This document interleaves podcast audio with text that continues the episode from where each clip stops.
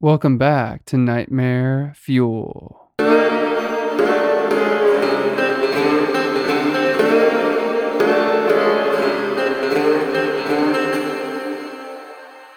August 13th, 1921. Professor Herbert Clayton, Children's Ward, St. Mary's Children's Hospital, Fife, Scotland. Dear Professor, my trusted friend and mentor, I write to you in the hope that you may advise me on a matter of urgency concerning a patient of mine. Edward is a boy of just nine years who arrived with his mother six days ago, with a disposition so positive that we did not at first admit him. This did not last long. Edward claims that six days ago, while playing in the garden, he became aware of someone or something watching him. He identified a shadowy figure like black ink, with large circular eyes and elongated limbs.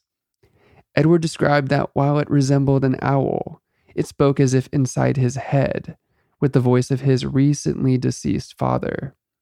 The voice apparently told Edward that it would come for him in seven days to take him to the desolate plain, a place name that I am unfamiliar with, its mere mention brought Edward into a fit of hysteria.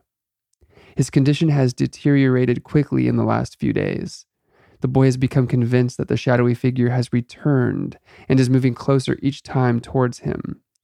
The delusion appears to have some connection to mirrors and glass, both of which Edward has banished from his room. I write to you, Professor, because on the final night of Edward's imaginary deadline, I went to check upon the boy and found that he was not alone in his bedroom. I could discern only two things in the moonlight, each of them a sight I shall take to the grave. First, a figure whose retracting limbs cracked like broken wood as it moved into the shadows. The second, a look of such tragic countenance etched upon that child's face that none could suffer it and be unmoved. I heard your voice from the shadows, emanating from two round eyes that glinted and lost themselves like waves upon a black sea. But it was not your voice, Professor. I write to you now because Edward passed away this morning, and I am no longer alone, even when I believe myself to be. Faithfully, Dr. George Booth.